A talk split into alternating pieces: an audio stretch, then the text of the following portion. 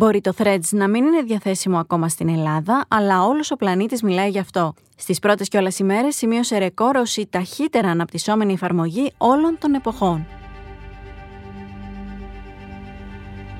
Ακούτε το βήμα σήμερα, είμαι η Μαριλένα Γεραντώνη και είναι Παρασκευή 14 Ιουλίου. Μαζί μου σήμερα ο Χρήστος Λογαράς, συντάκτης στο Βήμα και το Βήμα GR, ο οποίος θα μας μιλήσει για το νέο μέσο κοινωνικής δικτύωσης που έθεσε προημερών σε λειτουργία η ΜΕΤΑ και ανταγωνίζεται την κυριαρχία του Twitter. Χρήστο, γεια σου και σε ευχαριστώ που είσαι ξανά μαζί μας. Εγώ ευχαριστώ για την πρόσκληση. Λοιπόν, το όνομα αυτού Threads, τι είναι αυτό και γιατί έχει γίνει τόσο πολύ μεγάλη συζήτηση; Όπως είπες, είναι ένα καινούριο μέσο κοινωνικής δικτύωσης της Meta, της μητρικής εταιρείας του Facebook. Και έχει γίνει πολλή συζήτηση γιατί μέσα σε ένα μικρό χρονικό διάστημα έχει καταφέρει να έχει 100 εκατομμύρια χρήστες μέσα σε 5 μέρες. Και χωρίς να υπολογίζουμε την Ευρώπη μέσα σε αυτούς. Ουσιαστικά είναι μια πλατφόρμα που μοιάζει με το Twitter. Ο χρήστης μπορεί να συνομιλήσει και να αποστάρει κείμενο, φωτογραφία, βίντεο, όπως θέλει δηλαδή να επικοινωνήσει οι χρήστες κάνουν like, απαντούν, αναδημοσιεύουν. Βλέπουμε ότι έχει μια μεγάλη αποδοχή και από celebrities. Όπως, για παράδειγμα; Η Kim Kardashian, η Selena Gomez. Για να πούμε σε όσους δεν γνωρίζουν, thread στα αγγλικά σημαίνει νήμα. Ναι, ουσιαστικά αυτό είναι το σκεπτικό. Ότι το νήμα, το thread, κάνεις εσύ, ξεκινάς το νήμα και το πιάνουν οι υπόλοιποι και το συνεχίζουν. Δηλαδή είναι ένα νήμα της συζήτησης ουσιαστικά που συνεχίζει. Και αυτό είναι ο στόχος. Επειδή γνωρίζω ότι είσαι φαν όλων των νέων εργαλείων που προσφέρει η τεχνολογία, εσύ επιχείρησες να το δοκιμάσεις; Πολύ θα ήθελα, αλλά δεν μπορούμε εμείς ως Ευρωπαίοι πολίτες να το δοκιμάσουμε. Υπάρχουν κάποια προβλήματα με την νομοθεσία στην Ευρωπαϊκή Ένωση, οπότε μέχρι να ξεκαθαριστεί το τοπίο, η εταιρεία έχει αποφασίσει να μην το λαντσάρει στην Ευρώπη ακόμα. Υπάρχουν θέματα με τα δεδομένα και τη διαχείριση γενικότερα τη συνδεσιμότητα πολλών μέσων μαζί και τον ανταγωνισμό που έχει με άλλες παρόμοιες εφαρμογές. Οπότε μέχρι όλο αυτό να ξεκαθαριστεί, εμείς δεν μπορούμε να το χρησιμοποιήσουμε. Εκτός αν έχουμε VPN και το κατεβάσουμε παράνομα. Προσωμιάζει με το Twitter. Ποια είναι τα κοινά σημεία και ποιες οι διαφορές οι οποίες ενδεχομένως να καθιστούν ε, αυτή την εφαρμογή ίσως και πιο ελκυστική. Η βασική διαφορά είναι στο κείμενο που το Twitter επιτρέπει 280 χαρακτήρες ενώ το Threads 500 οπότε ο χρήστης έχει μια μεγαλύτερη ελευθερία να εκφραστεί και αυτό σίγουρα βοηθάει. Δηλαδή, δεν χρειάζεται να γράψεις 3-4 tweet για το θέμα, μπορείς να το γράψεις ένα με 500 χαρακτήρες. Έχεις μεγαλύτερη ελευθερία. Και μια άλλη διαφορά είναι ότι στην πλατφόρμα αυτή τη στιγμή δεν υπάρχουν διαφημίσεις λόγω των ημερών που βρίσκεται στη ζωή, είναι λιγότερο από 10 μέρες. Σε αντίθεση με το Twitter που υπάρχουν αυτή τη στιγμή διαφημίσεις, αλλά πιστεύω ότι αυτό θα διευθετηθεί και πολύ σύντομα θα μπουν και τα προϊόντα, οι διαφημιστές και οι διαφημίσεις και τα έσοδα αυτών. Επιστρέφουμε σε 30 δευτερόλεπτα μετά από αυτό το μήνυμα. Το βήμα που εμπιστεύεσαι. Καθημερινά στην οθόνη σου. Έγκυρες ειδήσεις από αξιόπιστες πηγές. Πολιτικές αναλύσεις και γνώμες από δυνατές υπογραφές. Διπλωματία και διεθνές περιβάλλον. Πολιτισμός του σήμερα και τάσεις του αύριο. Οικονομία και ανάπτυξη Podcasts που εξηγούν τις ειδήσεις. Νέες εποχές με τεχνολογία και επιστήμη. Το βήμα.gr. Το δικό σου βήμα κάθε μέρα.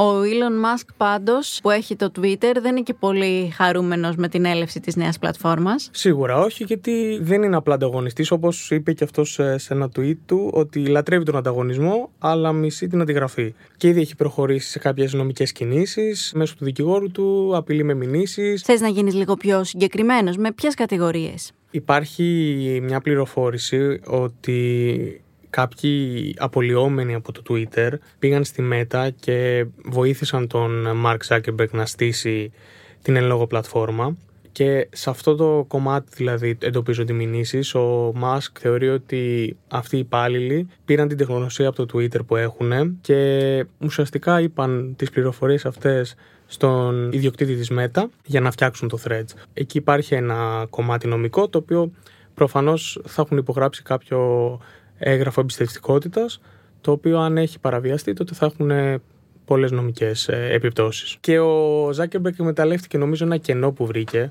ε, γιατί έγινε και πρόσφατα εξαγορά του Twitter, έγιναν πολλές αλλαγές, πολλές απολύσεις. Ο κόσμος ήταν πολύ δυσαρεστημένος με αυτή την εξέλιξη. Οπότε νομίζω εκμεταλλεύτηκε όλο αυτό το κενό. και λάνσαρε αυτή την εφαρμογή που μοιάζει πάρα πολύ με το Twitter, γιατί θεώρησε ότι θα το εξαφανίσει. Θα μπορούσε ενδεχομένως να το αντικαταστήσει. Οι συνήθειες δύσκολα κόβονται. Μην ξεχνάμε ότι το Twitter είναι 16 χρόνια πλέον στο διαδίκτυο και το χρησιμοποιούν οι άνθρωποι.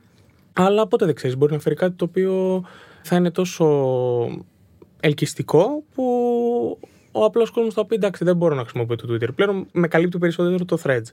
Αλλά εντάξει, βλέπουμε ότι γενικά ένα pattern του Mark, του Zuckerberg. Δηλαδή αντιγράφει πάρα πολλοί εφαρμογές. Τώρα αντίγραψε το Twitter. Παλαιότερα έφερε τα stories στο Instagram από το Snapchat. Γενικά αυτά δεν είναι καλά δείγματα. Υποτίθεται ο άνθρωπος είναι ευφυα, έκανε το πιο δημοφιλές μέσο κοινωνικής δικτύωσης στο Facebook. Δεν ξέρω κατά πόσο τελικά, επειδή συνεργάστηκε και με άλλους, ήταν δικιά του δικιά του ιδέα. Δηλαδή, όλο αυτό εμένα μου βάζει κάποια ερωτηματικά. Το Twitter Χρήστο έχει πολλές φορές χαρακτηριστεί ως ένα αναξιόπιστο και κυρίως ως ένα τοξικό μέσο κοινωνικής δικτύωσης. Λες να δούμε την ιστορία να επαναλαμβάνεται και με το Threads και υπάρχουν κίνδυνοι. Έχουμε δει ήδη δείγματα σε σχέση με την παραπληροφορία τα οποία δεν είναι πολύ ενθαρρυντικά στο Threads. Παρόλο που όταν έγινε το λανσάρισμα ο Mark Zuckerberg είπε και υποσχέθηκε ότι το Threads θα προσφέρει μια πιο φιλική εμπειρία χρήσης και θα επιτρέπει την ελευθερία λόγου, αλλά σωστού λόγου και η θεματολογία θα είναι περισσότερο σε σχέση με τη μόδα, τα ρούχα, πιο ελαφριά θέματα. Είδαμε ότι αμέσως οι χρήστες επικεντρώθηκαν στην πολιτική και θέματα που θεωρούνται αμφιλεγόμενα και ασχολήθηκαν πάρα πολύ και με θεωρίες συνωμοσίας. Είδαμε αμέσως post για Illuminati, σατανιστές εκατομμυριούχους, ενώ πολλοί χρήστες εξαπέλυαν ε, εκφράσεις μίσους, φιλετικού ρατσισμού. Οπότε ναι, βλέπουμε ότι η εφαρμογή έχει κάποια θέματα σε σχέση με τον έλεγχο του περιεχομένου. Αν και πολλά post κατέβηκαν αμέσως και απαγορευόταν στο χρήστη να ξαναγράψει για λίγο διάστημα. Θέλει λίγο δουλειά ακόμα σε αυτό το πλαίσιο η εφαρμογή. Εντάξει, είναι καινούργια και είναι λογικό να συμβαίνουν τέτοια πράγματα. Βέβαια με το Twitter δεν το βλέπουμε αυτό. Εντάξει, είναι και πιο παλιά εφαρμογή και πιο έτοιμη σε θέμα αλγόριθμου πάνω σε αυτό αλλά πιστεύω ότι θα το δουλέψουν και θα το φτιάξουν. Τώρα, βέβαια, να βάζουμε πλαίσια στο τι θα γράψει ο καθένας είναι δύσκολο. Ο καθένας θέλει να εκφράζεται ελεύθερα, οπότε σίγουρα κάποιοι άνθρωποι θα γράφουν και για πολιτικά και θα γράφουν και για άλλα θέματα. Δεν μπορεί να είναι μόνο ελαφριά η θεματολογία. Χρήστος, σε ευχαριστώ πάρα πολύ για αυτή τη συζήτηση. Εγώ ευχαριστώ.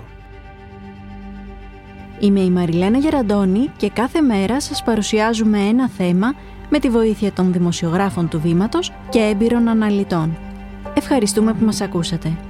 Ακολουθήστε το Βήμα σήμερα στο Spotify ή στα Apple Podcast για να μην χάνετε κανένα επεισόδιο.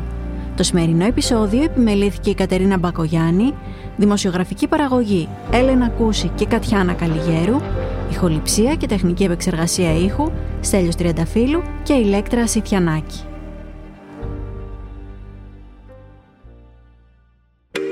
Το βήμα σήμερα. Εξηγούμε τις ειδήσεις.